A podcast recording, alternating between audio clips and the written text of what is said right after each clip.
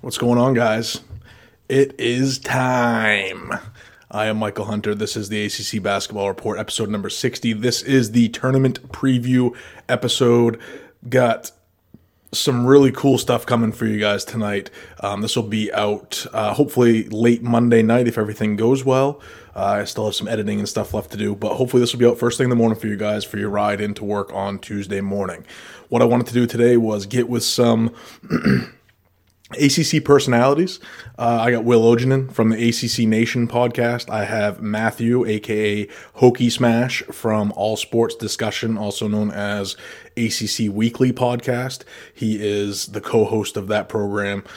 And I also have Coach D, who is uh, a guy that I met on Twitter a couple years ago. He is a, a coach down in Wilmington who has uh, ties to overseas talent. He's been in the coaching game for a long time. He's coached pros. He has dealt with with college recruiting. He has interactions with high level ACC coaches. He is a basketball mind. He actually knows guys that are legends um, in my mind from Maine back in the day, guys that I grew up with. I also have Charlie and Kinchen are going to join me at the end of the show. We're going to talk about upset picks. We're going to talk about uh, Final Fours. We're going to talk about um, Carolina's path. Charlie's going to break that down for us a little bit. Kinchen's going to talk about why NC State was left out of the tournament and how he feels about that. Um, this is going to be. I'm going to. I, I'm probably going to do another episode of ACCBR next Monday. Um, I got some people coming over for the tournament this weekend. I actually took some vacation days to get the tournament watch party started. I can't wait. My buddy's actually flying in at midnight tonight, so I got to get all this stuff done, go pick his ass up, and then it is it's on like Donkey Kong. I got a concrete pour tomorrow morning. I got about a half day work on Wednesday, and then I'm partying until Monday, and it's going to be the perfect opening weekend. Don't forget, uh, real quick, like, rate, review, subscribe, share the podcast. Let's get those numbers up. We've kind of plateaued a little bit and uh, you know let's let's bring in some more people. Let's get some more people uh, knowing about what we're doing over here at ACCBR. Also, don't forget to visit ESPN Tournament Challenge. Do the uh, ACCBR Bracket Challenge. I will tweet it out. Kinchen has tweeted it out in recent days as well. Um, not seeing a ton of participation from you guys at this point, and actually, I'm involved in about a half dozen other brackets, and participation hasn't been that high around around the way either. So, you know, is there a lack of interest this year? What's going on? What's going on out there? You guys gotta you guys gotta let me know. Um, I, I did mess up a little bit. I should have done it on CBS. It's obviously a better platform, but for this year, it's ESPN. We're gonna go to CBS next year. All right. First up is going to be Will Ojanen from ACC Nation. Will is a Virginia fan. We tried to stick with the Virginia uh, talk as much as possible, but we did expand ourselves out into the entire bracket and and give out a little bit of uh, some tips and hot takes and what we were kind of thinking around the way. But first, Josh Okogie. Farrell turns the key, drives the lane with three on the shot clock. Doesn't get it. Five seconds to play. Down the floor, Okogie. He beat the buzzer. Will, what's up, man? How we doing, Michael? Oh, just uh, putting together a reaction piece and trying to get stuff organized to get this stuff out as soon as I can. I hear you, man. So, diving right into it, I just wanted to get, you know, 10, 15 good minutes out of you while I got you before you get to your responsibilities with ACC Nation. Yep. Uh, Virginia in the South Conference, they get the number two overall, number one. Um, what are you thinking about their path? Uh, I, I think their path. Well, we, we can't get too far ahead of things. Let's let's Sure. let's start there because you know I, I was pretty confident in their path last year, and we all know how that that worked out. Right. Um, we start starting with Gardner Webb. They they played three teams from the ACC this year. They beat Georgia Tech and Wake Forest at their place Mhm. or on their road, but lost to Virginia Tech. So they you know they know how to play ACC teams. Yep. The one thing that that is to their detriment is they don't have a lot of size. Their tallest players that play significant minutes are six six. Mhm. So Virginia, you know, DeAndre Hunter, Ty Jerome are right around there them by themselves. Mamadi Diakite, they have the height and the the size that could really dominate. Um, they they should win, but you know, I, I'm not going to put all my eggs in that basket. You know what I mean? yeah, I, I actually uh, when I was filling out the Jerome um, sheet, I gave Gardner Webb a look because I was able to see them so many times early in the season playing all these ACC teams. Uh, the F Efianayi, is that I believe that's his name, is mm-hmm. a really good player. Uh, DJ Laster is a really good player that dominated their their conference tournament and they've got a freshman named Jose Perez, uh, Perez Peraza. Yep. That, Jose Perez. Yep. Perez. Yeah, that had a triple double actually earlier in the season. Um, all really talented guys. I'm, they don't shoot the three all that well, and Laster is a five, but he's only about six seven. So I think they're talented, but I think you're I think you're correct that they, they don't have the size. I think that uh, that this Virginia team can pound them pretty hard. Mm-hmm. Yeah, they are a good shooting team. I mean, mm-hmm. they're the top 40 and three point percentage, top 50 and two point percentage, but they're you know in the near the bottom 100 in defense. Right. So Virginia Virginia can do what they can normally do offensively. Then they should have no troubles in winning that game. No, I, I don't think so either. Actually, I thought that this bracket set up quite well for them. There's actually a mm-hmm. lot of teams in this bracket that are very very similar to Virginia. Um, when you look at Wisconsin, Kansas State, UC Irvine, um, St. Mary's, certainly Cincinnati, uh, even even Tennessee, kind of, but Tennessee has a little bit more firepower. They they kind of loosen the reins a little bit. But there's a mm-hmm. lot of a lot of slowdown teams in this bracket that I think that Virginia matches up very well with. Um, yeah, absolutely. And you even even Oklahoma. I mean, they're they're a good mm-hmm. defensive mm-hmm. team too, and and I think they're going to beat Ole Miss. I, I am more confident in, in them doing that. I believe Oregon's top, or excuse me, um, Oklahoma's top 30 in, in defensive efficiency on KenPom, so they're no slouch either. Right. I, I actually have Ole Miss moving out of that game. Oklahoma's kind of fallen off lately. Um, but, you know, obviously they got that big win uh, late in the season against Kansas, but uh, they they were really good early, but have kind of kind of tapered off. I think Ole Miss is going to take that game. Um, any uh, any major upsets you see in that South bracket? I really do think both Wisconsin and Kansas State can be had. Mm-hmm. Um, Oregon, they they've won eight in a row now after sweeping through the Pac-12. Uh, Wisconsin, you know, they they're not a great offensive team. I mean, they have you know a couple of good players, but also as somebody who lives in Minnesota, who who you know almost by by nature you have to hate Wisconsin. Mm-hmm. Um, I I really want to see Oregon win. Uh, I and I think it can happen. I haven't made a, a, decision on who I want to win that game. I want to look into it a little more. But I certainly see Irvine be, beating Kansas State, especially if Dean Wade's going to be missing the tournament. I I don't see. I don't think he will. I think you know seeing him in a boot makes yeah, me exactly. think he's probably going to sit out. And Ir- I mean, Irvine won 30 games this year. Granted, they're in a conference nobody, you know, in, in the western two thirds of the United States sees because everyone's asleep when they play. Right. But they're still no slouch. I mean, going 30 and five is an impressive accomplishment. And they just won their their conference championship game by 30 points, I think, yesterday. Yeah, I mean, they steamrolled they, through their league. I don't think they've lost since like early January. Yeah, yeah. January 16th. Yeah, they they were routinely beating teams by double digits. I the the one game that kind of jumped out at me was Old Dominion and Purdue. I, mm-hmm. I I don't trust this Purdue team a whole lot. I mean, Carson Edwards is obviously phenomenal, but all it's going to take is is him having maybe a bad shooting night, and he hasn't had many this year. Um, that that game kind of sticks out. I'm going to have Old Dominion moving on in at least one bracket, I think. Mm-hmm overall, and I'll, I got to ask the question: Is this the year that Virginia gets to the Elite Eight? The Elite Eight. I, I'm I'm going to put my uh, realistic cap on. I'm going to say yes, just because I think there are a lot of matchups that favor them. Mm-hmm. Um, even if you know, even if they you know get I mean, they could still get a, a 12-13 winner in the Sweet 16. I mean, yep. a lot, I think a lot of people's brackets are going to play out that way. Mm-hmm. I mean, if they get to the Elite, you know, they they might face a Tennessee. Um, you know, ten, it's going to be in Louisville, and you know that's going to be a pretty, probably a partisan Tennessee crowd. I mean, Knoxville's only about, I think, three and a half hours away from Louisville, mm-hmm. while Virginia's somewhere around seven hours. I mean, it's going to be a full arena but I th- I think it's going to be more of a par- uh, partial Tennessee crowd. I'm going to tell you that the South was the first region that I filled out, and I went. No, I didn't go chalk early on in the middle of the bracket, but I had Virginia and Tennessee to the Elite Eight immediately. Mm-hmm. I think this bracket lines up very well for Virginia.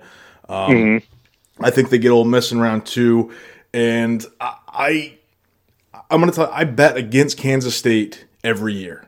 And every mm-hmm. year, Bruce Weber finds a way to, to mess up my my early round bracket. So I gave him the benefit of the doubt this year. I think even with Dwyane Wade out, um, I'm sorry, Dean Wade out, Dwyane Wade. Um, even with Dean Wade out, I think they can get past Irvine. Which Irvine, I, I'm a I'm a fan of when you play a weak schedule and then all of a sudden you got to play big boy basketball, you can get slapped in the mouth a little bit, and I think that might mm-hmm. be what happens with Irvine. Um, mm-hmm. Oregon, I, I, do have Oregon over Wisconsin right now. This is the ACC mm-hmm. Nation bracket that I filled out. I, mm-hmm. I, do think that this this bracket sets up well for Virginia, but I do have Tennessee moving out of that region and into the Final Four. I mean, yeah, I mean it's a it's a fair it's a fair bracket, but you know me. I mean, the final. I live, you know, 20 minutes south of Minneapolis. Mm-hmm. You know how excited I will be if Virginia gets to the Final Four. Absolutely. Absolutely. So, and all the, and not only that, be be exciting for me, but look at the story, you know, the great story that would come out of, of it, you know, losing to UMBC last year, then going to the Final 4 mm-hmm. um, you know, it's, you know, they would, it, and it, it, would really be some validation for Tony Bennett because you, you saw Twitter the night, um, the lost after the loss to Florida State, oh, yeah. everyone was in a freaking panic, and it just really, it was really irritating. I'm not going to lie. Yep. They lost to somebody I mean, Florida State is they're, they're built for a tournament a tournament like like when you have to play you know back to back games or two in two and three days like this. They have the depth that can that can really slow a team down. Yeah, they have eleven and, guys. yeah, and yeah, they're in, and I really like Florida State's draw this year too on the side. But yeah, I think this is this is a good year for Virginia, and if they and if they don't go through any shooting lulls, they they should have no problem getting to at least the Elite Eight. So let's uh, let's open it up a little bit. Is there anything that you see in this bracket as far as maybe an upset that you don't think other people are paying enough attention to? I know it's early on; it's only been out for half an hour, but what is what is something that stuck out to you in this in this first round? As much as I like to talk Florida State, mm-hmm. if Vermont is no slouch either. Right. I mean, there that was if you know I Florida State could get by Vermont. I think they they beat Marquette. I think I think they can beat Gonzaga too. Um, I like I like the way uh, they have the size and they have the shooting ability that really can match up with Gonzaga. Yep. Um, I also like um, New Mexico State against Auburn. It's just because Auburn is like they're like a lot of teams in the SEC. They're very up and down. Well, they and rely heavily on the three point shot. I mean, they, yeah, they were. You know, we saw them in the SEC championship. They, I don't know. I when I last looked, they were over thirty three pointers. I didn't see how many they they took for the game, but if they can be ice cold, New Mexico State can win that game. And I really think, in general, these 12, 13 seeds, except with the exception of St. Louis, I think they can all be had. I mean, I think with with a healthy Justin Robinson, I think Virginia Tech will will beat St. Louis no problem. But mm-hmm. Um, I was speaking of, they could. I think Liberty will beat Mississippi State. I, I, I have no qualms about that either. That, that's tough. Mississippi State when they're on from deep. Who who'd they play early? I think they played Clemson early in the season, and they mm-hmm. made they made 19 triples, something like that. So it was some crazy school record number. But um, I I've been looking at that game as well. I'm I'm gonna have a couple shares of Liberty, I believe. I'm also gonna have a couple shares of Yale after watching them today. Um, the mm-hmm. way that mm-hmm. backcourt plays, the, that was impressive, man. Yeah, that was that was, and, it, and it's a and it's a fair th- thought too, especially if Will Wade's not going to be coaching. Right, exactly. Um, I man, I want. I know you got stuff you got to get back to. You have your responsibilities with your own podcast. Was there anything else you wanted to get in here, real quick? Um, one one other one I wanted to talk about uh, Belmont, mm-hmm. I'm so glad they got in. They deserved it. I mean, I I, I agree 100. percent I was I was on that but, train as well. Yeah, but I also think NC State should have been in ahead of St. John's. That Absolutely. was ridiculous. And I, and yeah, I get the reasoning. You know, they didn't fare well against you know the, a lot of the the the ACC teams that made the tournament. But and they, and I'm sure the non-con didn't help them. But St. John's was a trash team. They especially they they got destroyed in their last game. Was it by I forget it was a Marquette, I believe it was. Yeah. But they absolutely destroyed them, and I yeah I I, Well, I would have what put the were we Wolfpack in. What were we told all year long? The net was the evaluation tool that the NCAA was going to Mm-hmm. use to put teams in. North Carolina State was 40 spots better than St. John's. Yeah, 40. that that that's freaking ridiculous, man. I mean, and it's not like you know St. John's had a strength of schedule. I believe it was 69, where you know, Nice. North Carolina State was 110. So not a, not a huge differential there. Certainly not one that jumps out at you. Um, You know, quad one wins. Uh, St. John's had five. Carolina State had three. So okay, but you have to believe that's the deciding factor. But that you know, two quad one wins makes up a 40 point difference in the net that's mm-hmm. that's unreal to me and it just shows that sometimes i mean i think overall the the selection committee did a good really good job in this field i know there's some mm-hmm. things that are interesting as far as placement but And- you know I'd also like to add though, if is if you lose to DePaul twice in the se- in a same season like St. John's did, you sh- you should have no business being in. absolutely brother i am all in. The, the only thing going back to belmont real quick the only thing that i worry about is everybody wanted belmont in this field and they're going to go to dayton and I, I really hope they show up um because if they go and they lose by 25 then that that may set things back because i think you know, Yeah, they were I agree with you there. One, of the last teams in, obviously, because they're going Mm-hmm. to Dayton. So they, they need to show up so we can, you know, if we have to fight this battle again next year, that you know, the committee doesn't say, Yep. well, we let in Belmont last year and look what happened. So they need Yeah. to go to Dayton and they need to show up. Yeah, and I think they can beat Temple. I, I think I Oh, think I'd probably pick that. Yep, me too. Me too. I do like uh, I do like Quinton Rose, but I think uh, Dylan Windler and Belmont can get it done. Yeah, absolutely. Yeah, but I, I, I, mean, I think they could they could give Maryland a game, but I'd probably still take the Terps. Yeah, yeah, I would. I'd take Maryland in that game as well. All right, man. I thank you for uh, for taking the time, and uh, I'll see you out there. All right, see you, Leff. Thanks for having me on. Yeah, man. Thank you. That was Will Ojanen from the ACC Nation podcast. They cover everything, all sports in the ACC. I'm talking volleyball, track and field, cross country. Those guys get into it, whereas this is a, basically a basketball only podcast. Actually, it is a, ba- a basketball only podcast. But uh, I want to thank Will for coming on.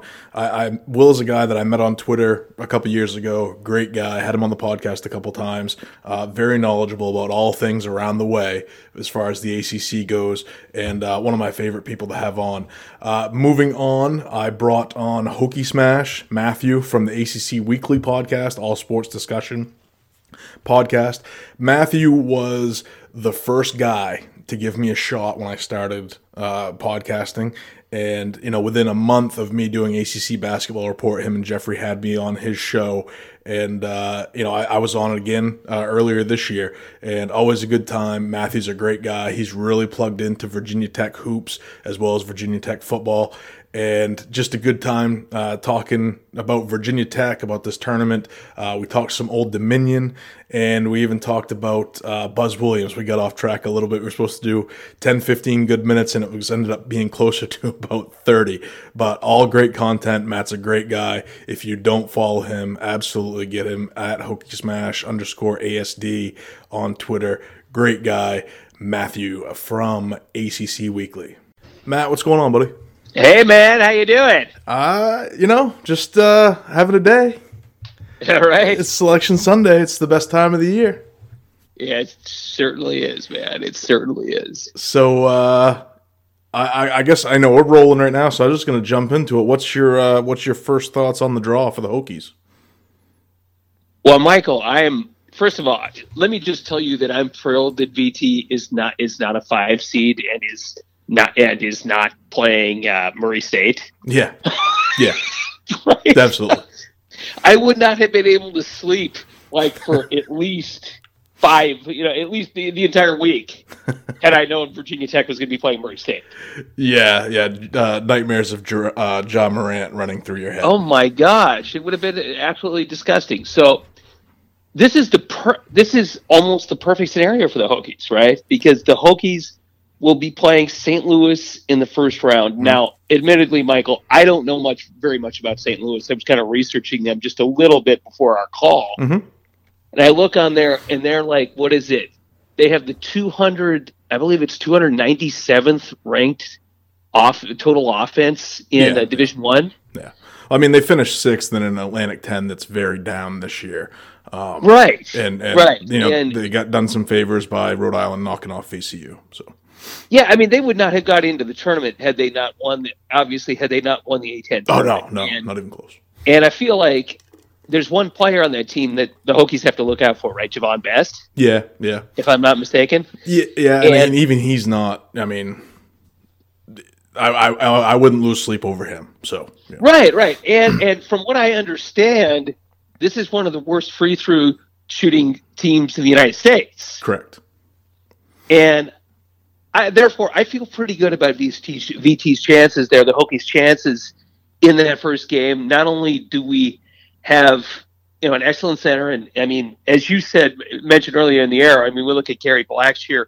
He clearly was playing like a first team all ACC player here, pretty much the last half of the year. And you wrote that great blog post at ACC Basketball Report about basically about how this guy re-engineered how he played, and somehow the light switch came on for him, for Mhm. hi- and he just became dynamic.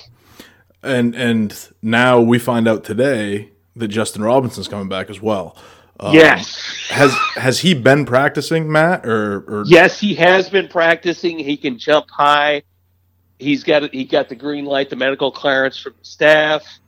You know, I my hope, Michael, is that he doesn't play all you know forty minutes or anything like that in that game. I don't I don't You know, think that he'll you- be needed to do that. Right. Yeah. And that's my hope, you know, my hope. But you know, you still want to give a guy 20 minutes or so Sure. just so that that he, you know, he's back in the rotation. You want your team to adjust to his floor general that comes comes back on the floor. I mean, you know, that's the, that's the hope for that first game, but I, I feel really good about that bracket. I mean, you look at the other end of that bracket, right? You've got Liberty playing if I'm not mistaken, Mississippi State, right? Yeah, I got Liberty winning that game.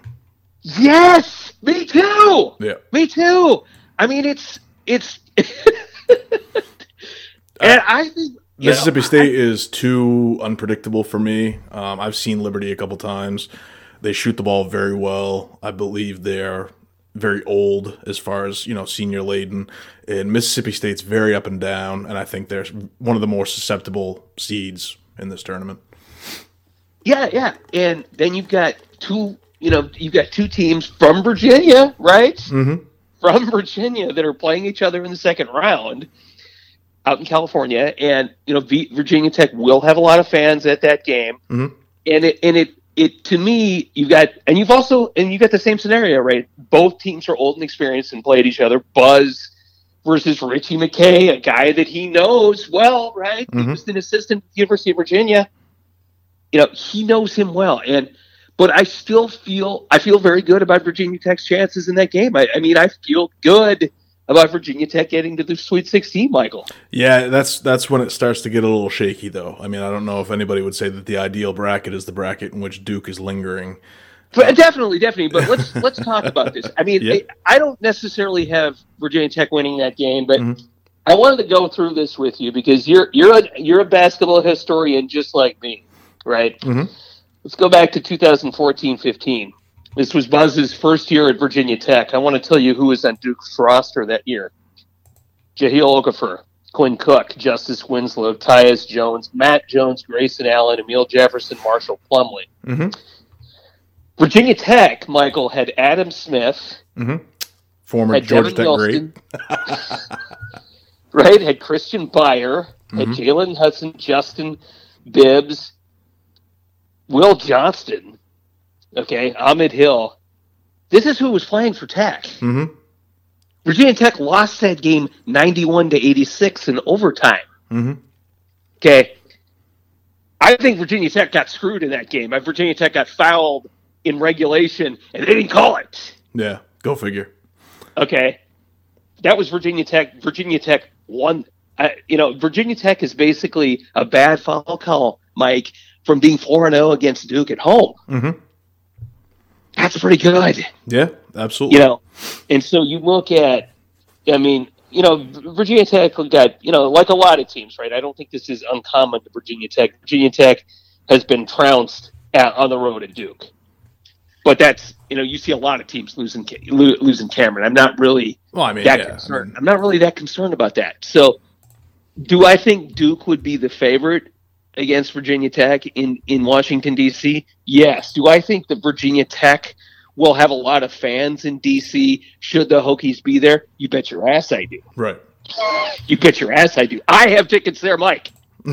I bought tickets there thinking this was going to happen this year on a whim. I said this is going to be the year. This is this is when it's going to happen. Well, We're think- two games away from it happening. Exactly. I, I, and this this has to this has to be the year because with with what Virginia Tech's about to lose and potentially have Buzz moving on, this is kind of what he's been building towards since he got there. Um, I wanted to ask your opinion.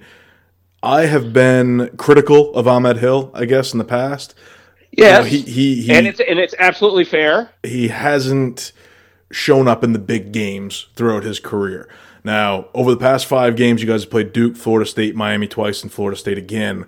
In those five games, 14.6 points. He's shooting 50% from three, 54% Yes, he's doing from well. two. Wh- What are your expectations for, for Ahmed Hill as a senior going into this tournament? You know, I mean, here, here, you know, perhaps you're like, you're like me. I mean, he's. I've always been a big advocate of Ahmed Hill running downhill, crashing the hoop. Mm-hmm, mm-hmm.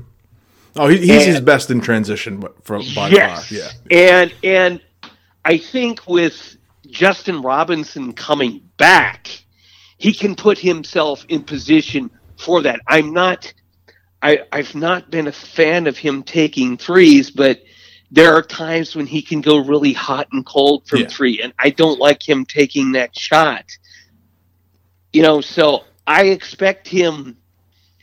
You know, you know, since he's undersized, he can get affected by a lot of a lot of players that are bigger than him. hmm But he's still got the athleticism to kind of make up for that as well. And I, my expectation for him is that I'd like, I guess I would like to see him put in position for those types of transition hoops. Mhm. You know, so that we can be, you know, that we can he can get a higher percentage. That he, and I, this is why I'm excited about Justin Robinson coming back, Michael, Oh, because he awesome. I mean, yeah. he will put this team in position for success. You know, for success. Now, in, ter- in terms of getting the ball to the people in the right positions and things, you know, things like that. I mean, I, I, I would like to see Ty Outlaw have a bigger impact too. Mhm. You know, I mean, these are t- these are points that we need from him. You know, uh, we know we're going to get a lot of points from you know from Kerry Blackshear. We know that things are going to go for well for him. The thing I think Michael that can hurt Virginia Tech the most is how close is the game going going to be called by the by the uh, by the uh, referees, Mhm. right? I mean, because if it's real close and ticky tack, Virginia Tech doesn't have a whole lot of depth. There's not a big not a big short not a big bench, And that It's tends like to happen in the State where you- tournament, where you play like eleven guys, Right. you know, Virginia Tech. I mean, now Virginia Tech thought it was going to play eleven guys this year, right? Right. yeah. Yeah. Don't even get me out. started on Landers Nolley, Matthew. I- Yeah, did, yeah, yeah, but you know, it didn't quite work out like that. And the fact that Virginia Tech is a four seed, Michael, and got fifth place in the ACC with the team that that's that's on the court is Mm. just a huge testament to Buzz. Yeah, and He should have been he should have been ACC Coach of the Year. I don't know how that didn't happen. yeah, I, I had to give it my, my personal. I uh, one of the guys that writes for me, Charlie, he gave it to Buzz. Um, I personally, I, I couldn't not give it to Roy. Um, I just I thought that the job that Roy Williams did was. I mean, Buzz was up there. He was one of my three guys with with Roy and Leonard, but. I, I thought Roy deserved it. I think Bennett ended up winning it ultimately, um, the official award, which you can't argue with that either. What For sure, for sure. wh- You know, someone I, wanna didn't. Get, I just want to get back to that. Sorry for interrupting. No, I just want to get back to that VT Duke game because, I mean, you know, you we t- you know you, you hear me pipe off the history here. I Mhm. mean, it's not. It would not be beyond the realm of possibility. It's not likely, but it would not be beyond the realm of possibility for that Duke Virginia Tech game to be a really good one because simply because Buzz has done well against against K. Mhm. He's done very well against K. And if you can hit your three point shots against Duke, you have a chance to play with Duke. because they can't shoot it. Right. You know, And, I, I, said mean, in this morning's podcast that if Duke is going to make a real run at this thing, Cam Reddish needs to play better. He was terrible in the ACC tournament, even though they won. He was not good in that tournament, and in that game that, that Virginia Tech just won a couple weeks ago, you know the Hokies didn't have Robinson and Duke didn't have Zion. So Right. you know those two players both being back, if this game does happen, is going to be a completely different animal, and. I I don't know which player has a bigger impact on their team, but I know that Virginia Tech runs a hell of a lot smoother when Justin Robinson's at the point. Um, one thing I did want to ask you about, and this guy for me came out of nowhere, is the Isaiah Wilkins kid. I didn't expect anything from him coming into the season, and and I thought that he's given them great minutes for for the past couple weeks. What are your, what are your thoughts on Isaiah? I I mean, I agree with you. I don't think anybody thought that. I mean, we, we affectionately call him Dad Bod. yeah. You know what I mean? I mean, a few of us. I mean, it's sort of funny. It started with beer control. I don't know if yeah. You, if you fo- make sure you follow beer control on Twitter at beer control, uh, because I mean, I don't think. I mean, look at this other. I, let me just talk about. It tells you how good a, Bud, a Buzz is as a coach, Michael. Because you look at. Let's look at uh, Jonathan Kabongo. Mhm. Even him, right? He gets a few roll minutes off the bench. Get you know, gets six points the day night before he gets those six bench points, he releases a rap single. I mean, it's just sort of funny. It's sort of funny. So, I mean, Buzz, I think it's probably more of a testament, really, to Buzz because he gets every ounce out of that damn roster. Mhm. You know what I mean? I mean, that is ju- that's just him. He motivates the guys so much that they'll run through a wall for him.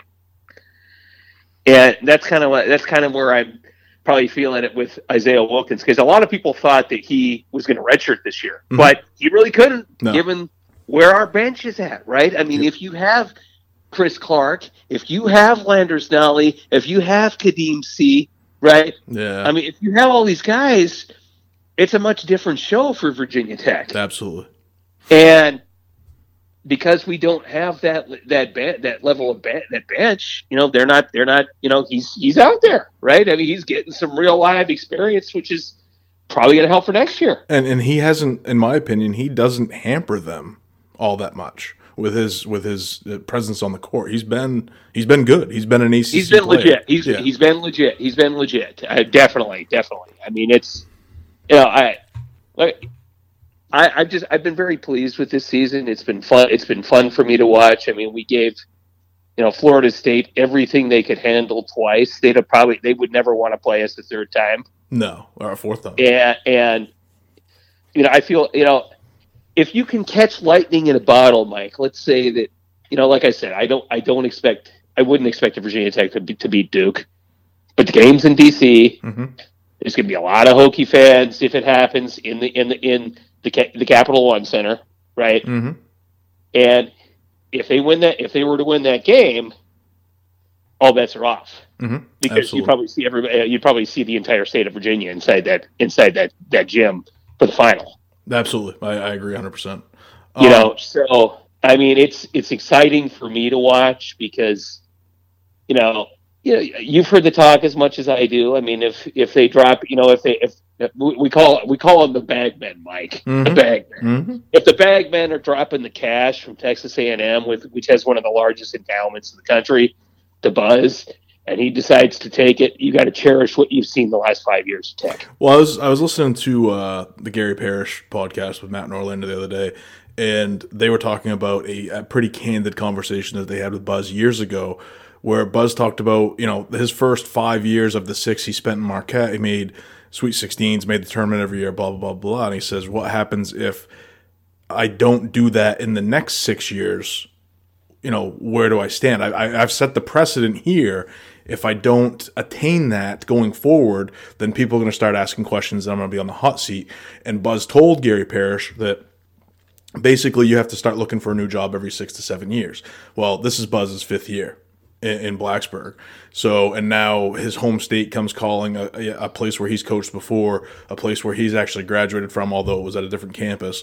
Um, he, he's going to listen. Um, whether and he's got a, he's got he's got some former assistants at Texas A&M now. Yeah, uh, you know he's going to listen. I it, I think it all comes down to whether or not he likes Blacksburg compared to College Station. I think that's that's basically what it boils down to, and that'll that'll be a decision that he's got to come to. Because Mike, I, let me and let me just tell you real quickly, like Mike. I mean, this is like, you know, t- College Station and Blacksburg are very similar to each other because okay. they both have these. Both of the campuses have a a college corps of cadets, mm-hmm. right? So they have that. The military tradition is really common between the two.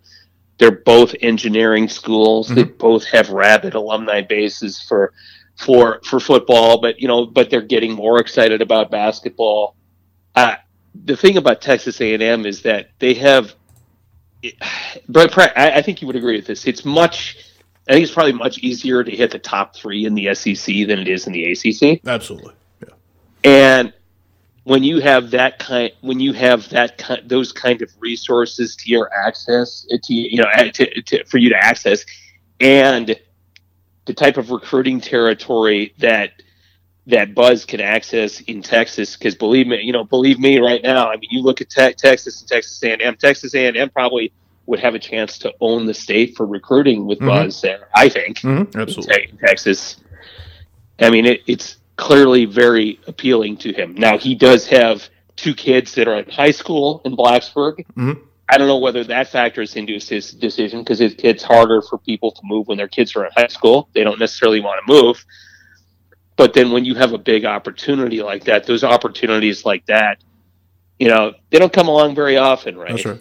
So, I mean, I'll be interested to see how that how that how that all works out. But you know, I'm cherishing every moment that I've seen in Blacksburg, you know, so far over the last four years. I, I and think, I should say. Yeah, I think that I, think those are all uh, very well well said, very good points. The one thing that I keep coming back to is Leonard Hamilton, 70 years old. Okay, Jim Boeheim, over 70 years old. Coach K, over 70 years old.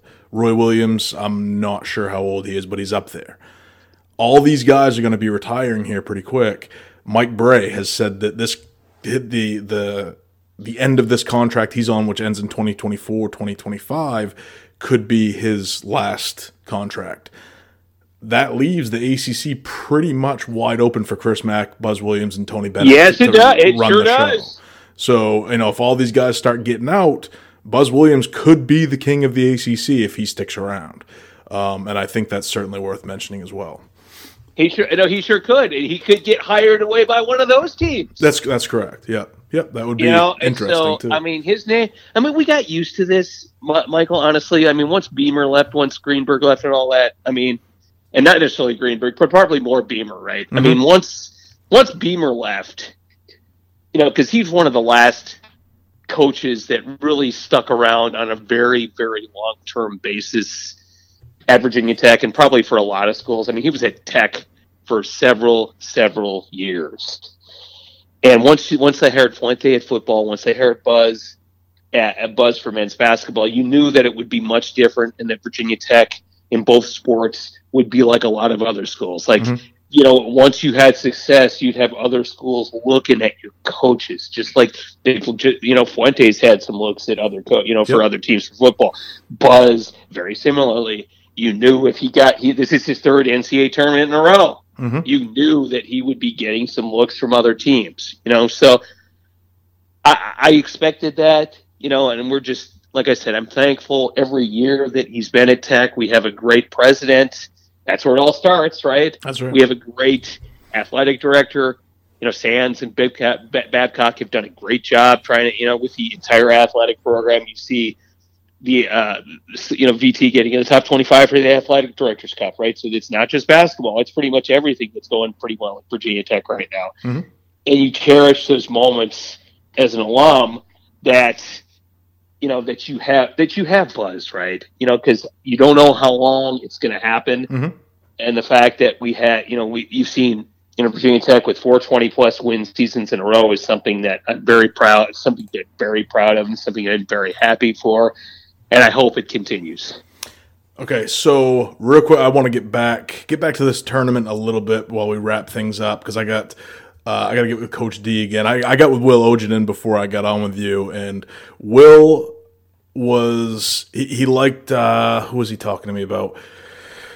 Let's. Uh, I just had. You want to talk about the rest of the bracket? Or, well, no, no. We just we kind of expanded it out a little bit, and we was talking. Okay, let's hear it. Um, you know, he really liked New Mexico State. He liked Liberty as well. Um, he was big on on Belmont getting through Temple, but possibly uh, falling to Maryland. He also uh, was spoke highly of Vermont um, over Florida State, which you know Vermont has some some some star power in Anthony Lamb looking at this bracket, one, does anything, does any path for any of these power schools stick out to you um, as as a potential road to the Final Four? Uh, who do you like, and uh, and how does how does your bracket lay out, or have you had the opportunity to actually fill one out yet? You know, I, honestly, I have not had a chance to really break down the bracket, the entire bracket yet.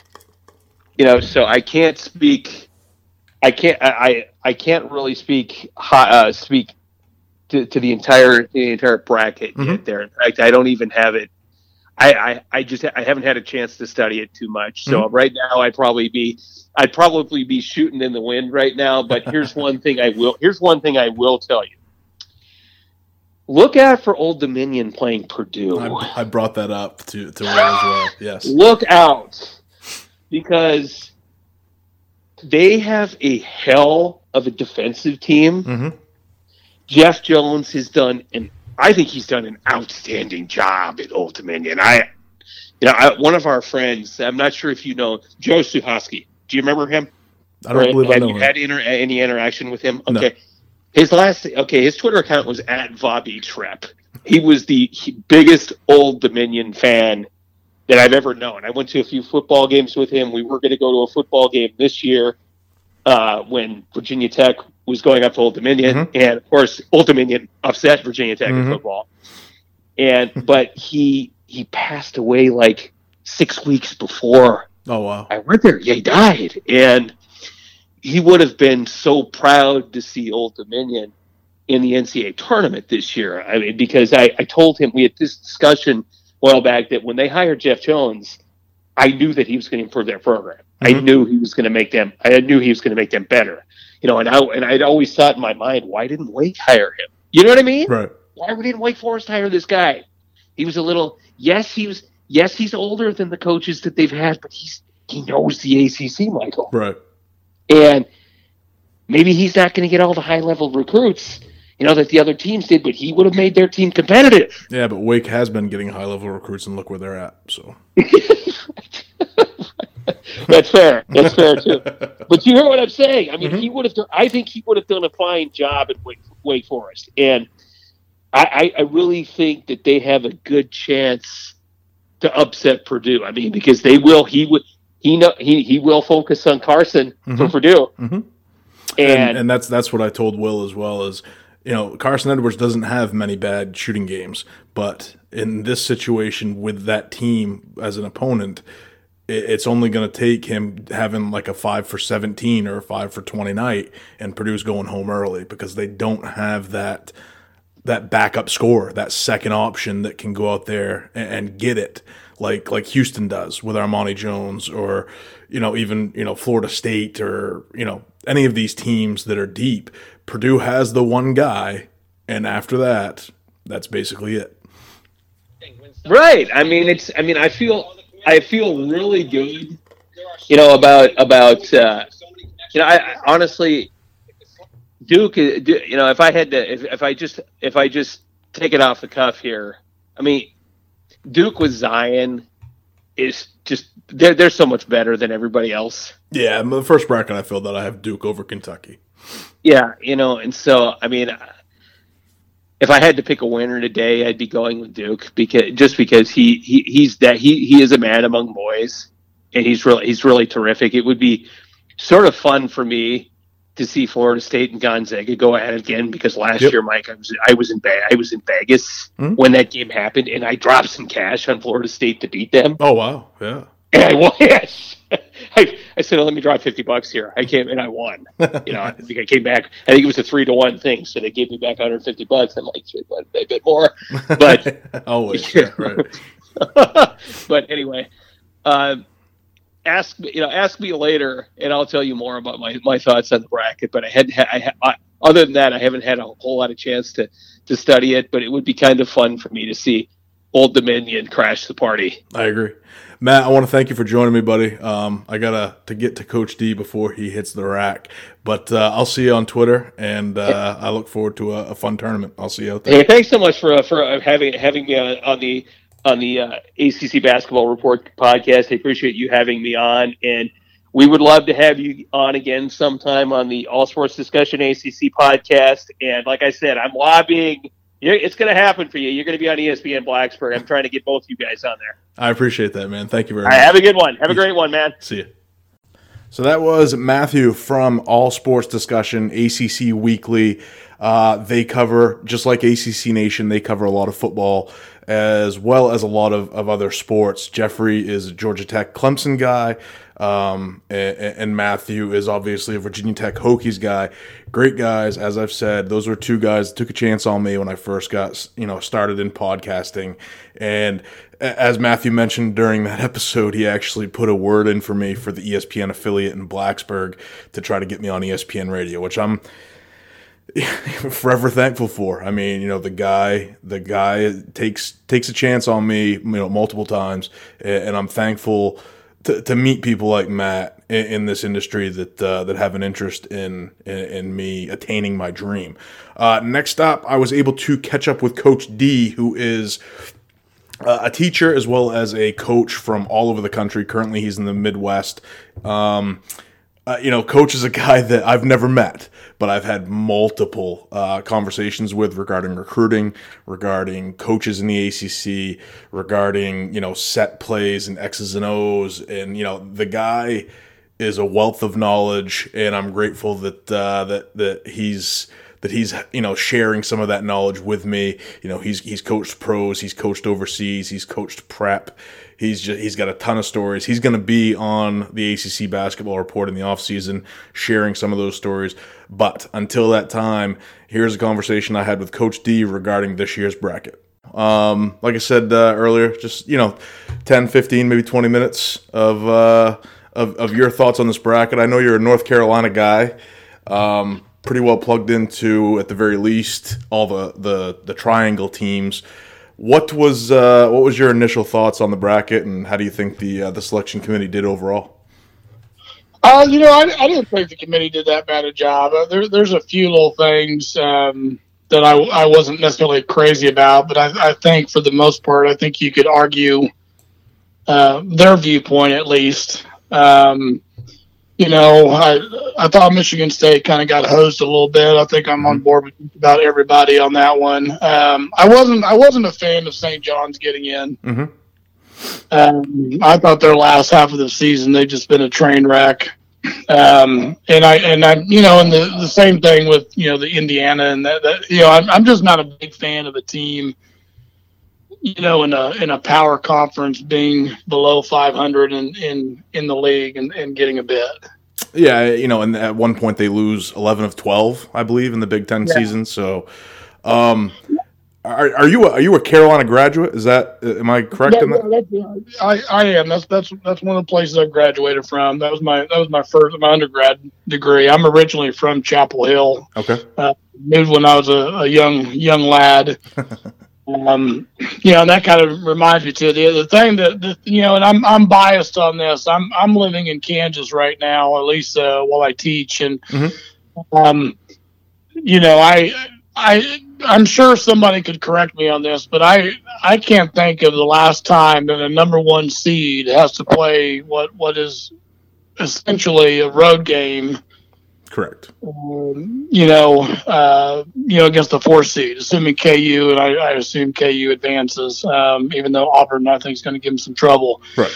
Um, that's a, you know, I mean, you're, you're, you're asking Carolina to win in Kansas City, possibly against KU, then go up against Kentucky you know, a couple nights later. That that that's going to be an interesting turnout, a turnaround for them. So I, I, I you know, I think that's going to get them at some point. I think either they're going to lose KU or they're going to lose Kentucky the, you know, right after that. So um, that's a that was a little unusual as far as that that bracket. I, I think the Midwest bracket seems to be the hardest. I would agree. Um, at least you know, at least on paper. Um, you know, we'll we'll see, obviously, but um, I you know I think the other three brackets are are reasonably equal. I don't I don't really see this is probably the first year that I can remember that I don't really see a, a particular region that I think is just pretty soft. Mm-hmm. Mm-hmm. You know, I mean, I, I, so I think from a balance standpoint, I, I think the committee did a pretty good job with that. So, yeah, I, I, think I think probably the the softest uh, region is probably the South with with Virginia and Tennessee. Um, uh, you know, Villanova has had its ups and downs. You know, Cincinnati is a good team, and I think they're underseeded as a seven. But at the same time, they're not a team that really, really, you know, strikes fear into anybody. I don't think. And then you know, Wisconsin, eh, Kansas State doesn't have Dean Wade. I think that bracket sets up very well for Virginia to get, at the very least, to the Elite Eight this year. I, I, I agree. I've got Villanova taking Virginia out.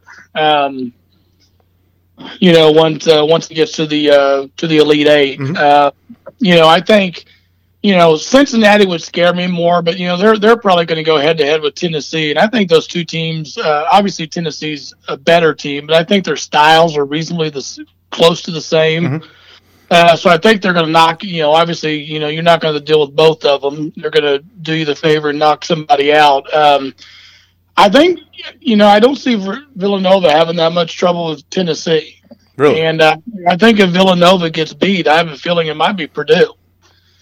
Yeah, uh, yeah. You know, Purdue can grind it out. Purdue's got the you know the the size. Um, I think the the thing for Purdue is you know can they shoot it well enough um, offensively. I, th- I think they can make it ugly enough defensively. I just, you know, my, my question for Purdue: can they can they put the points on the board? Um, yeah, Old, but, Old Dominion, it, it, you know, is a defensive-minded team. If they if Purdue escapes Old Dominion, I, I agree. I, I, like that second round matchup with you know Villanova or St. Mary's. But you know, if, if Gardner Webb takes out Virginia again, tradition, I'll be I'll be okay with that. I, I, I don't see that happening again. I think Virginia's going to take care of business pretty handily there. Um, yeah, I think they should definitely. moving over to the East uh, with Duke, uh, you know, Duke, Virginia Tech, um, LSU, Louisville, Michigan State, all these guys in the same bracket, Mississippi State as well. Um, what did you think as far as the number one overall seed. I think maybe having the second toughest bracket. How do you uh, how do you see Duke's bracket playing out? I, I think Duke needed some some more tough teams in their bracket. I think they needed. You know, I think Michigan should have been in that bracket. I think KU and Kentucky should have been in that bracket. I think the top 16 teams should have all been in that bracket, and Carolina would have been out. You know, then then just to make Duke's run a little bit harder. um, I, you know, I, I think it's I think it's a I think it's a, a reasonably tough uh, bracket. Um, you know, I think there's a, you know, I, I, I guess if there's a bracket, I think that's going to screw everybody up. I think it's going to be this bracket. Mm-hmm. Um, there, there's a lot of really interesting matchups. Uh, I mean, obviously the first round with like Louisville and Minnesota. I know the whole Pitino story, but I think just just those two teams in general are going to be really interesting. Uh, I think Bradley and Michigan State. I don't think that's a gimme. Mm-hmm. Um, and if Temple, or, or well, I, I, I, am kind of predicting Temple beats uh, Belmont, but mm-hmm. uh, I think either one of those teams can knock out Maryland. I could see Maryland go, you know, winning that game and going on a run themselves. So, um, I, and I'm looking at my bracket right now. I've got Duke and Virginia Tech uh, squaring off, and you know, Virginia Tech's got their point guard Robinson back. Mm-hmm. Um, it wouldn't stun me if Virginia Tech won that game. No, and I mean, you know, Virginia Tech did beat Duke when Duke didn't have Zion, but Virginia Tech also didn't have Justin Robinson in that game. So, um, you know, I, I, don't know which player is more important to his team. I think obviously Zion's the best player in the country, but you know, Virginia Tech's a whole different animal with Robinson. I look at a team in the in the 14 seed, uh, seed at Yale that I saw for the first time this weekend. I was incredibly impressed with them, with their senior leadership. They have a, a pro player in in Oni, and Right. and you know this LSU team, Will Wade may may not be there. Um, that could be a huge shock as well. Well, they got the Bruner kid, kid out of South Carolina. That's a, a little jumping jack, uh, looks a little six nine, kind of string bean, but um, but a really underrated player. I mean, they, they can score too. It's not like some of those Ivy League teams in the past where you know they're going to slow it down. I mean, Yale can get up and down the floor. Um, you know, I misspoke a little bit ago. I mean, they, you know, I, I you know, I just. Um, you know, I, I- you know, I'm expecting Louisville to, you know, or uh, LSU to, to pull that out, but you know, I- LSU's a wild card because you don't know what's going on. I mean, you know, not even counting Will uh, Wade coaching or not. You know, is that is that something that's going to motivate them and, give them that chip on their shoulder where they can go on a really big run, or is that going to kick them in the rear end as soon as there's some some adversity or something like that? You know, as, as the tournament goes on. So, I mean, LSU's good enough to get to the Final Four. Oh, they got the talent for sure. I mean, there's a reason they won the SEC regular season for sure. Um, going down to the West, uh, possible matchup from the Sweet 16 last year in the Sweet 16 potentially again this year. Florida State versus Gonzaga, assuming Gonzaga gets by either Syracuse or Baylor. How do you see that matchup going this year? I, I've got Gonzaga. You know, um, I just, you know, again, I'm, I know I'm cheating here. I mean, Florida State winning this game and going to the Final Four certainly wouldn't, you know, stun me. But, you know, Florida State, as good as their record is, I mean, just offensively, they, they, they've had issues. Yeah, they can't uh, shoot. You know, there, there, there's been some consistencies. They, they, there's been some games even late that they've pulled out, but they've gotten down, you know, 10, 15 points early. Mhm. Um, and, and, you know, that's awfully tough to do in the, this kind of tournament. Um, I, I think Gonzaga is just, you know, uh, I, I think they're probably the best overall team in the country. I mean, going from, you know, player one to player 10. Um, you know, I think they're on a mission, you know, um, you know, I, but like I said, I, I got Gonzaga pulling that out. I mean, I, I think this is, to me, the, the, the, the four teams and, um, you know, what the Sweet 16, I think, are a little more set than almost any other bracket, at least for me.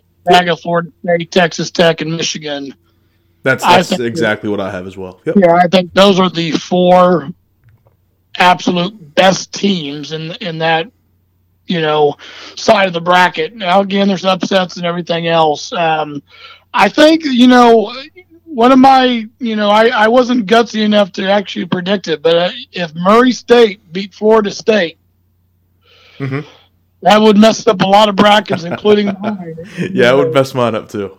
you know, I, I, I'd be curious, assuming those two teams meet up in the the uh, well, what I call the the traditional second round. Mhm, me too. Um, you know, I, I don't know. I'd be curious how Florida State, as a, as a, as a coach, how, how they're going to guard Morant. Mhm. Uh, I don't. I don't know if they've got anybody, you know, that can that can match up. And you know, Murray State, they've got a couple shooters that can run with them. Uh, they they you know they're kind of a little hot and cold. You know, last you know tournament, the last uh, four or five games they've had. Um, but I mean that that'd be a fun matchup. But I, I think Gonzaga comes out of that that region. I you know, that's who I've got. And I to me, I think a bigger threat to them is Michigan Yeah. than even Florida State. I, I actually in the in the bracket that I'm that I'm using predominantly, I have Michigan coming out of that bracket as well. So from what I've gleaned from this conversation, you have Kentucky and Gonzaga in the Final Four, um, along with Virginia. Is that correct? I got Villanova. I got them knocking out Virginia, Okay. and then I've got I've got Duke on uh, on the other side. So Duke and Gonzaga against, and Villanova, Kentucky. So give me your national final and give me your uh, your national championship. I've got I've got Gonzaga beating Kentucky. That's that's a game I'd love to see. That's a game we haven't seen yet. Um, I, I think I have I have Gonzaga and Virginia in another bracket that I'm that I'm not really using a lot of places, but I would love to see Gonzaga and Kentucky. I think that's a you know that's a 95-90 game, you know one way or the other, and I I would definitely be intrigued by that game. Uh, Well, go ahead. well, Virginia's going to be interesting. Can can Virginia can they play two? You know, we're you know, when, when Kyle Guy is shooting well, they're they're damn near unbeatable. Mhm. Um, I'm curious if he, you know, you figure with six games, he's going to have a bad game somewhere. Mhm. What's the rest of the team do? Right. Uh, You I'm, know- I'm, a, I'm a big I'm a big fan of Ty Jerome. I think he's a gritty guy who is maybe not as as as fluid, I guess, as Jerome Right. when he's shooting the ball, but he can shoot the damn ball. When he's inside half love him. court, he can shoot the ball. Um, he's struggling. yeah, he's he struggling right. Yep, and I think I, I- said in the in the preview show, or maybe I was on uh, Rock 101 last week. I think Kyle Jo- uh, Kyle Guy is 26 of his last 41 from three. So I mean, he is he's going to cool off at some point. Yeah. But uh, but I mean, right now you got to ride the hot hand, and then obviously uh, you have Hunter, who's a pro. I really like Diakite. I really like Huff and how he's progressed. Um, this could be the year I think that Virginia finally breaks through. It, it could be. We'll see. Yes, sir. Coach, I uh, I appreciate you for joining me, and uh, I'll see you on Twitter. And uh, I always enjoy our conversations. Right. Take care. Thank you. So that was Coach Driesling, uh, fresh and clear from Kansas City, Kansas. Unfortunately, he is, like I said before, a wealth of knowledge uh, regarding the Triangle teams. Coached all over, coached overseas, coached pros, coached prep, coached high school. Knows coaches all over the country. Actually, knew my high school basketball coach from 17 years ago. I like the guy. He tells it just like he feels it. I was glad to have him on. To wrap up the show, I got my two guys with us. They are the two guys responsible for creating 80%, I would say, of the content on ACC Basketball Report. I got Kinchen Taylor and Charlie Manolakis. What's going on? How you guys doing? Hey, thanks for having me back. Hey, glad to have you guys. I'm I'm I'm happy that you guys have decided to be a part of of ACC BR, and I, th- I think you guys are doing a great job. Um, what did I send over in Twitter? What were we going to talk about today? Well, Kinchen is an NC State fan, an NC State alum. For those of you who don't know, Kay, how you feeling about Selection Sunday, buddy? Dude, I, I have candles lit. Like, like it, it's it's pretty sad around these parts, guys. Like, like I kind of feel had a feeling it was coming. Like, you can't you you, you may have won that game against Clemson, Mm-hmm. but you can't you can't lose by twenty after being up by two at the half. Yep. and and I don't even think it has to deal with the non-conference schedule. Honestly, like a lot of people, they didn't even talk about that. They were more like state just didn't have any good wins Well, they're one, minus Auburn. yeah, they're one and eight against the teams from the ACC that made the tournament. Yeah, yeah. So it was it was just it was just you know, and honestly, as as a fan, more I feel like they would go further in NIT anyway than they would in the NCAA just because of just looking at the rest of the field. You know, so it, it is what it is. I'll, I'll, if I can see a banner from NIT, I mean, Charlie might give me some crap about it, but I, I'll enjoy it at least. So, did you did were you pretty confident going into the selection show? You know, I kind of was. Like, I figured that the Auburn win kind of increased it a little bit, Mhm. but then when I saw Belmont and Temple Mm-hmm. was the the first playing game, I was like, yeah, state state's toast. Yeah, Like, if they make it, Yeah, it threw them down right away too. yeah. I thought Yeah. Uh, as soon as you know Belmont Temple was a big red flag, and I think you had one foot in the grave. And then when I saw St. John's, the the only chance you had left was a 12 seed, and I thought that was kind of a stretch. it, it, it's like I don't even understand St. John's point. Like, Me neither. I don't get it, but they're not good. Yeah, They're not good. They got beat by thirty in their in their conference tournament, and like, they were they were the the only thing I think that matters is the five Q1 wins, which Charlie Charlie's big in analytics. I'm sure he'd back me up on that. NC State still had three, and the, and the, and their NET number, their net number was 40 slots higher than St. John's. So, you know, I had a guy respond to me last night that said that the net tool basically acts as a sorting tool. And listen to Gary Parrish this morning. We've now established a baseline that the number 73 team in the net rankings has gotten into the tournament in its initial year. So that's that's the baseline from now on, and that's going to be really interesting going forward. I think. yeah, yeah, the the net is. I mean, it's a work in progress, but For sure. I feel like they, they need to, to work on it a little bit better because when states when when teams that were in the 70s and 60s were getting in and teams that were in the 30s and 40s got left out something needs to change Yeah, and I, and I think something will, I, and I agree Yeah, 100%. and State wasn't. Yeah, to your point, State wasn't the only one either. No, I mean Furman had a, had an argument. UNCG, Clemson was up there. Um, shit, even Nebraska, which Kinchen kind of gave me trouble uh, shit on this past weekend. yeah yeah yeah I, don't even don't even talk about Nebraska like I almost I almost threw my phone when, when I heard that on the podcast the other day Um, like, out of all the teams he could have picked Nebraska all right, switching gears real quick, Charlie, your team, uh, kind of unexpected to some, had a had a great year. Ends up grabbing a third number one, going up to the Midwest. How do you feel about Carolina in the Midwest bracket? Hey, even before I joined on, I I appreciated listening to you being on being on our train from the start. I was there, I was certainly quietly right there with you. But um, but man, it's been it's been a fun ride, plenty of ups and downs, and was was pleasantly surprised to see us land on the one line. I can't say I expected it, but I was I was hopeful it'd hold out. I was honestly more more interested one or 2 Mhm. Almost less concerned about the number, more concerned just about who we who we dropped in there against. Who was our one seed? Who was our two seed? And Mhm. man, Kentucky is Kentucky is about as tough as draw as we could have asked for. But man, it's going to be a it's a I'm I'm far from the first one to talk about it, but it's a loaded bracket. It, I think by far the the the most loaded bracket. I think the Midwest is the toughest bracket. Absolutely. Um, Yeah. What's what's fun to me is for all the NCAA says or has said for years, like, oh, we don't we don't seed or bracket to storylines or whatever. But I mean, you're looking at you're looking at second weekend if the seeds hold. Sweet 16 against Kansas in Kansas City, less than an hour from Allen Fieldhouse, Yep. and follow that right up with Luke Maye back against Kentucky. Yeah. I mean, you you can't tell me that was by accident. No. Oh yeah, and also also how how Richard Pitino is playing Louisville. Like, get out of here with all this. Oh, No, just- that, yeah. no, that was purely coincidence, guys. Purely yeah, no, just coincidence. just one of the Yeah, oh, yeah, sevens and one yeah. of the tens.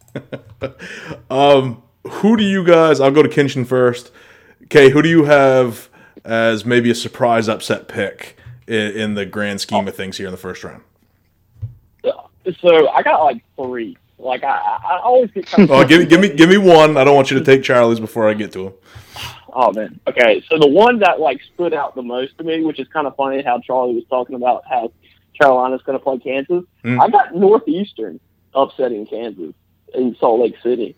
Like they have a really good team, and I'm only just saying that because I kind of kept up with them a little bit, just because of the, the Colonial Conference. Mhm. They have a guy named Vasa Pusica. It's Mhm. something. like it, It's close. It's some Eastern European. Yeah, he was I injured for most of the season, then came back late in the year. Yeah. Yeah, yeah. He's a bucket for sure. And I feel like Kansas is just not Kansas this year. You know, they they lost uh Azubuike and you know, it's just not one of those things that it, it doesn't seem like one of those Kansas teams where I'm like, okay, they're they're definitely a Sweet 16. Like Right, they head and shoulders above up by. Northeastern. Yeah, yeah, yeah, yeah. So I, so Northeastern is my, my sneaky upset pick. Yeah, it's uh, you know I've been looking at Northeastern as as an upset pick. This is a team that shoots nearly fifty percent of their field goal attempts from three point range, and they make almost forty percent of them. So when you're looking at a team like Kansas, who may or may not shoot it very well, Quentin Grimes has been very hot and cold all season long. You don't have uh, Lagerald Vick coming back. The Dotson kid has been eh. Charlie Moore has been pretty eh himself all season long Pretty bad. you know that seemed that seems like a prime pick for for an upset. Charlie, who you got, buddy? It's funny, Kitchens, that's that's actually the one I was getting ready to call that too. Oh, dude, that's Yes, you- with my other one. No, no, no, you've been so that's man, I feel even better about that now. But I mean, you've been you've clearly been watching more than I have this year. But the more I kind of was really looking at it, you're right. Azubuike's not coming back, Vick's not coming back, and I think a lot of what landed Kansas on that four line was some of those early wins Mhm. when they had a full roster.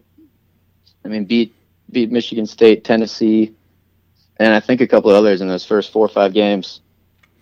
And yeah. and it's just been it's been kind of up and down the rest of the way. And I Yeah, I, with t- defending the three being something they struggle with at times too. That's yeah. definitely dangerous. Another one, another one I've been looking at.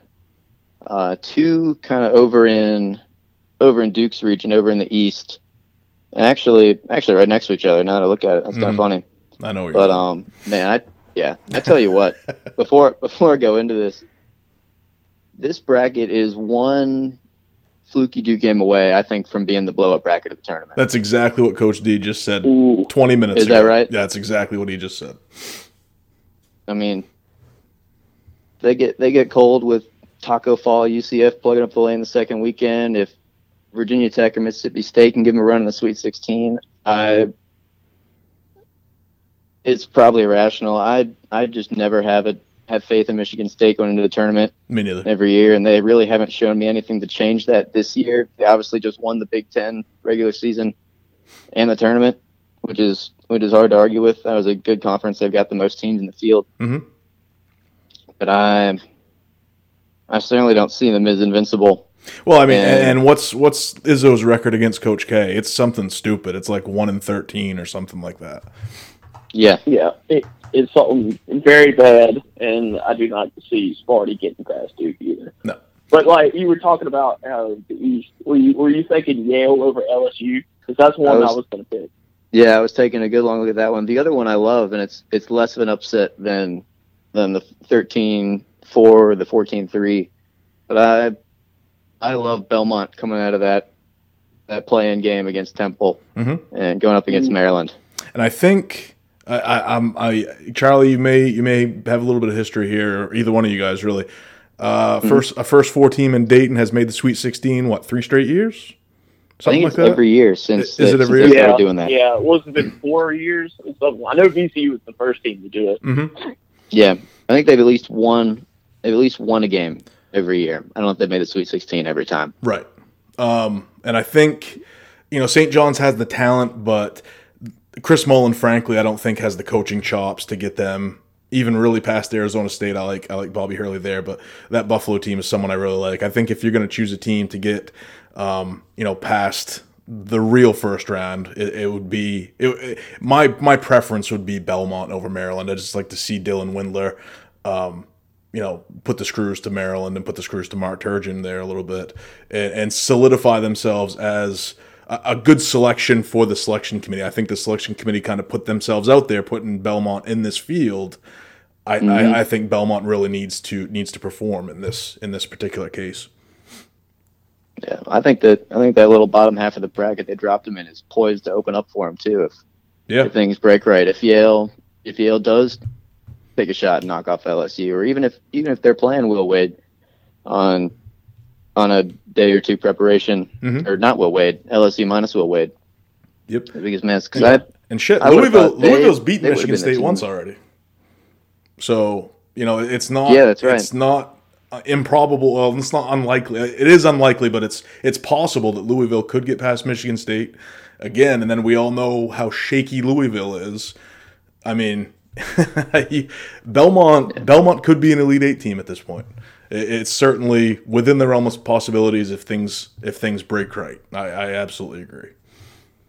Oh man, y'all about to make me change my whole bracket. Yeah, man, you still got you still the got three days of I this wasn't shit even left, thinking brother. about the East being this kind of crazy. I was more thinking the West was going to be crazy, like that top half where Gonzaga could lose to Syracuse, Yeah, oh yeah, yeah, for sure. So I Murray State. you got you got another one. I know you got another one in the chamber. Kay, who you who you looking at for a big upset? Uh, uh, it, I don't know if it's just that I just see 30 wins and I just get excited, but UC Irvine Yeah, it's popular. 30 and 5 over Kansas State. And also, I like the Anteaters. Like, I mean, how can you not like that? Especially with with I mean, you're watching the selection show last night. Dean Wade's sitting there in a boot. I mean, Yeah, right right in the front was cool. row. Like Like- here I am in all my glory. Um, yeah, yeah, like, like, oh yeah, he's coming back, and then he's sitting there in a in a in a foot boot and everything. Like they're talking about how he hasn't played. Did he even play in the Big 12 tournament? I don't think he did. I don't And he didn't play last did. year in the Big 12 tournament. that's The correct. dude was just a walking. yeah. He didn't play in the pretty much. NCAA's last year either. No, that's correct. Yeah. And and that's a lot of you know they're both real slow down teams. Um, you know he's their best rebounder, and I believe Irvine's a pretty good offensive rebounding team if I remember correctly. If I remember the numbers correctly, I'll I'll give you mine. yeah, they were they were up there. I'll I'll give you mine, and it's in that same South bracket. It, it's Old Dominion and Purdue. Um, Old Dominion's a hell of a defensive team. Purdue has one guy that can hang 25, 30 on you, and if they can get him to have a a five for 17, a five for 20 night, I think Purdue could be in trouble, and Old Dominion can move on. That's all you need. So Yeah, they've had a great, great year. Let's uh you know, I I I forget sometimes that we talked I've talked to the other three guys about Old Dominion already, so let's not beat that fucking horse to death. Um I'll go to Charlie first. Charlie, who's your final four, buddy? Final four, I've got. For other talk, I do have Duke coming out of that top bracket. I don't think, I don't see anybody in there who's really got, who I really think is gonna gonna take it to them, knock them off. I think LSU probably would have had the best shot if they had their their whole roster intact, but that's kind of that situation's taking on a life of its own. Mhm. Um, jumping across the bracket, bracket for a second over to the south, I kind of to your point on Purdue and, and Kansas State calling it the three and four as upsets. I I don't think anyone gets in Virginia or Tennessee's way on the way to the Elite Eight, Mm-hmm. Me neither. and I went I went back and forth on this one for a long, long time. You know how much I love Virginia this year. Mhm. Been, been defending them online at times, right or wrong, but uh, Embrace the pace, man. Embrace the pace. So I know. And honestly, this whole region, you've got Virginia, Wisconsin, Kansas State, Tennessee, Cincinnati, It's the boring team St. Mary's. bracket. It's going to be the slowest region we've ever seen. But Embrace I've actually the got pace. yeah, yeah. And I've got I've got Tennessee coming out, which I may may regret, but I'm looking forward to that game if we me too. if we end up with Virginia and Tennessee. Yeah, me too. Yeah, So you got Midwest and West. Midwest, Midwest. I've got Carolina coming out. Of course you surprise, do. surprise. It's going to be a. It's not going to be a smooth ride. I'm just as worried about Sam Merrill in the second round as I am about Kentucky in the Elite 8 Mhm. If we if we run into both of them, honestly, the other game in this in this bracket I'm looking to call out, it's not a first round upset, but I I hope we get Wofford against Kentucky in the second round. Yeah, yeah, me too. I would love to watch. Would love to watch that team. They're a lot more complete than they get credit for. a lot of people don't know about Cam Yeah, Jackson. Cam, Cam Jackson He's- is a monster. Yes, absolutely. He Yes. he yeah. People talk about Fletcher Magee beating us last year, but it was it was Jackson just Mhm. killing us in the paint. yep. Yeah. It, it, it was. It wasn't even fair. I loved every second of it. Now, Yeah, uh, one thing I and he's only absolutely agree better. with is if North Carolina makes it through that bracket, they will certainly be battle tested and they will not be scared of Tennessee. That's for sure. Who do you got in the West, buddy? In the West, the West is the West is the one. Um, we got a little bit going on again. Like Virginia, I love Gonzaga. I've been looking forward to putting my Final Four all year, but I'm going to take Buffalo. Whoa! I'm going to take Buffalo. I mean, they do have they do I have the greatest player of all time. Yeah, for is- sure. CJ Massinburg is a monster. They've got they've got a balanced rotation. They've got a lot of dudes. We all saw what they did to Arizona a year ago, and they're all back. And I think, I mean, with Michigan, Texas Tech, Nevada up and down at a seven, I don't see anybody in that bottom region. They can't. That's going to get in their way. There, there's certainly that nobody point- that can that can score with them when they're whoops shit um, that can score with them when they're rolling. That's for sure. This is a team that can hang hundred on almost anybody. But I mean, when you got Texas Tech and Michigan down there, two defensive, two of the top defensive teams in the country, that's a that's a tall order, man. And it's going to be fun to watch. I, I guarantee it, brother. If if Buffalo makes the Final Four, you're gonna win the fucking bracket challenge that you're in with that bracket. I, I guarantee that. For sure. For sure. Kay, who do you got for Final Four teams, buddy? All right, so add the East. I mean, I, I I don't think Duke. I think Duke might have a little trouble with UCF, kind of just because they're going to make them shoot. You know, they're just a tall, athletic team, and it's going to force Duke to shoot. But uh, I think they'll they'll make it out. They'll probably play Michigan State. I think in the Elite Eight, and more than likely beat them. Out of the West, I got Florida State. Mhm. I really, th- I really like how Florida State's playing here at the end of the, the season, and then of course the the great ACC run that they had, And I also just see madness of the y'all were talking about the East. I think the West is just going to be insane. I think Syracuse, Gonzaga. I, I could see Syracuse beating Gonzaga.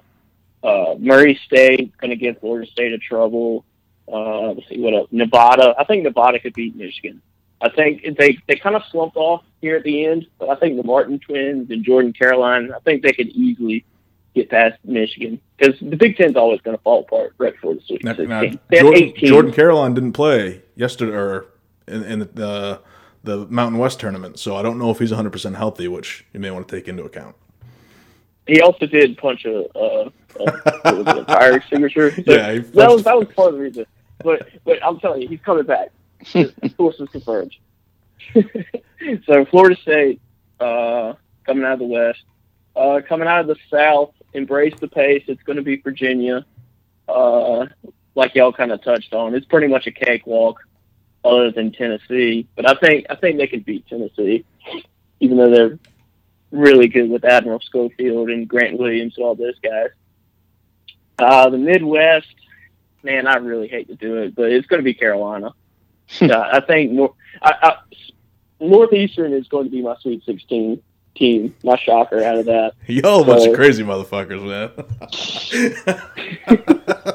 and you gotta you gotta be crazy with some of these. Things, you do, because crazy things are going to what's happen for sure. There's, Yeah, there's, yeah. there's nothing just- not crazy just about this tournament every year.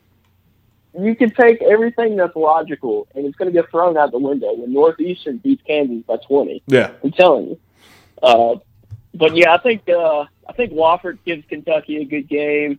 That that Houston Iowa State game could be pretty intriguing. I really like former Virginia player Mario Shayok to maybe get them to the Elite 8 Mhm. Maybe I'm not really 100 percent sold on it. I think it'll probably be Kentucky, Carolina, and uh, Carolina edges it just because I really like Coby White, other than Ashton Hagans and Tyler Herro and all those guys. yeah. So I got all ACC Final Four. So let's go. Oh Jesus. Okay. I love it. you guys, I'm telling you.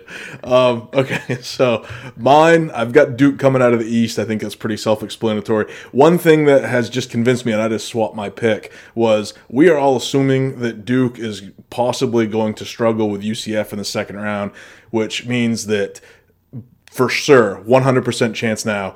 Virginia Commonwealth's going to kick the shit out of Central Florida in that first round game. I have no doubt in my Oh, mind. oh now. yeah, yeah, it's over. Yeah, it's so over. it's over now. I got- mark that down, guys. I got Duke coming out of the East.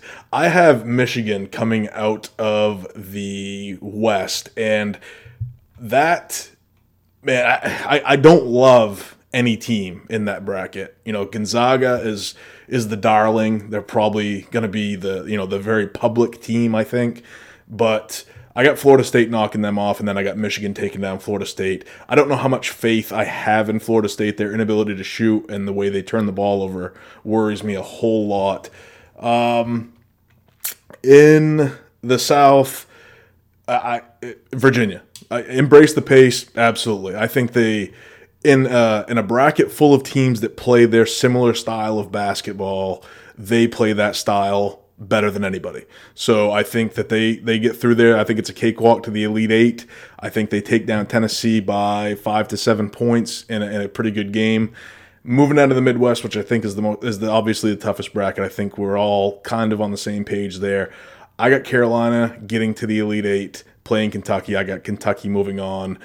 As much as I hate to, I've been on the Carolina train all year long, but Ashton Hagans matched up with Coby White makes me think that Coby White may have an off game that game. Um, Herro has been known to D up when he wants to. If he can give Cam Johnson any kind of trouble, I think uh, Kentucky has the firepower, especially if Reid Travis is back. Which that's that's I'm going to put an asterisk up there that this is all based on the fact that I think Reid Travis is going to play. I think Kentucky can can roll through there again. They showed that they can beat Carolina once already. So my final four is Duke, Michigan, Virginia, and Kentucky. Charlie, who do you got for a champ, buddy? Yeah, for champ, I think I got to ride with my heels. I I think they've got all the pieces to get it done, but it's gonna it's gonna be a grind to get there. Kinchen, who you got? I got Duke over Carolina and the real winner of the rivalry. Mm. It hurts. You're just trying to start a fight now, man. I just have to do it. I just got to do it. But no, seriously, I do got Duke over Carolina. That- That's going to be an awesome championship game. And you know what's funny? I was actually listening to Norlander and Parrish on the way home from work today. As often as these two teams have never been in the tournament, they have never actually met in the tournament, which is crazy to me, right? That doesn't make any sense. I think. Oh, I want to. You, you might have to fact check me on it, but I'm pretty sure they were in the Final Four in '91 and could have possibly met in the championship game. I think you're thinking But I think Kansas beat Carolina. I think you're thinking Duke, That's Kentucky. right. Really? No, there there was a year we, I th- it might have been. I don't know if it was '91, but there was a year that played out. I'll I'll look back It was. It was in the '90s. It was in the '90s. because that's that's exactly which one. was that around the Fab? That was around the Fab Five, right? I think so. Yeah. Yeah, okay. I think before. I'll, I'll take a look back at that to make sure. But yeah, as far as Parrish and Norlander said, usually them guys are pretty good with research. But um, I got Duke, Michigan. I got Duke winning that game, moving on to the finals. I got Virginia over Kentucky. Uh, Virginia moving into the finals, and I have the Wahoos as the national champions, breaking through that glass ceiling. Tony Bennett finally gets that monkey off his back right before he goes to UCLA. No, I'm just kidding. I don't think Tony Bennett's going to UCLA. I, Oh, dude, don't even talk about that. Are you kidding me? I do think that Buzz Williams is going to Texas A&M, though. I think that's all pretty much done. Um, Oh yeah, yeah. anything else you guys wanted to uh, wanted to get out there before we hang it up for the evening? So we're not going to talk about the NIT bracket. Like No. we're not going to break that down. Is that- we're not going to talk about the state state's easy ride to Madison Square Garden. Is that is that a postseason tournament or is that a we were gonna charity talk about tournament? I think we should talk about who from state is going to play in the three on three. Uh, I mean, you got to have Mark. Dorn, Oh, Markell maybe. I can't. think Kenny Torn Dorn. Yeah, it's going to be seniors. That's right. No, we're not. We're not going to talk about the NIT. If you want to get talked about, you got to win more than three games against quality opponents, and Mm. you can't lose by twenty when your your playoff life is on the line, regardless of who you're point. playing. Valid point. All right, guys. I, I appreciate all the hard work you guys do. I'm looking forward to uh, working with you guys for a full season next year, and uh, I appreciate you guys for jumping on with me tonight. Uh, have a good week and uh, enjoy the tournament. I'll talk to you guys around the way. Yeah, appreciate it. Look forward to this tournament. All right, guys. Yeah, man, been fun. See. you. So there it is, folks. That is the tournament preview edition of the ACC Basketball Report, episode number 60. I hope you guys enjoyed it. I tried to make it, you know, I tried to mix it up for you guys a little bit and, you know, jump around a little bit, give you guys thoughts in every region and most of the games. Uh, brought on some different personalities, some different ways of thinking. You know, I, I got analytical guys. I got guys that shoot from the hip. I got guys that tell it like it is. I got old guys. I got young guys. I got guys like me that are millennials that want to be Gen Xers because you millennials are so unbearable. But I, I hope you guys enjoyed it. It was a long podcast, I know, but it's a tournament preview. It's a once a year preview. I, I wanted to do it big, and I didn't get it out first but uh, hopefully I put one of the more enjoyable shows together for you guys, and, and I hope you really enjoy it. Uh, don't forget like, rate, review, share the podcast. Don't forget to hit that subscribe button. Leave me a rating, leave me a review. Do not unsubscribe to this podcast before you tell me what your thoughts are. Let me know what's going on. Let us know how we can do better. Let us know what you want to hear. Let us know what you like about the show, what you don't like about the show. I am a big advocate of constructive criticism let me know. Let me go what you guys want because that's what that's what I do the show for. I try to spread the knowledge and the opinion that I have, which is usually very strong, to you guys. And uh, hopefully you enjoy that. And I think you guys do because the numbers are, are, are up and they're staying up. So I love doing this. I love this tournament. I'm gonna be a little bit MIA for a couple days. I got people coming to the house. I'm I'm hosting uh, people in the doghouse for the next three days. I got three TVs. I got you know, food, beer, booze. Hopefully, the phone is going in the drawer.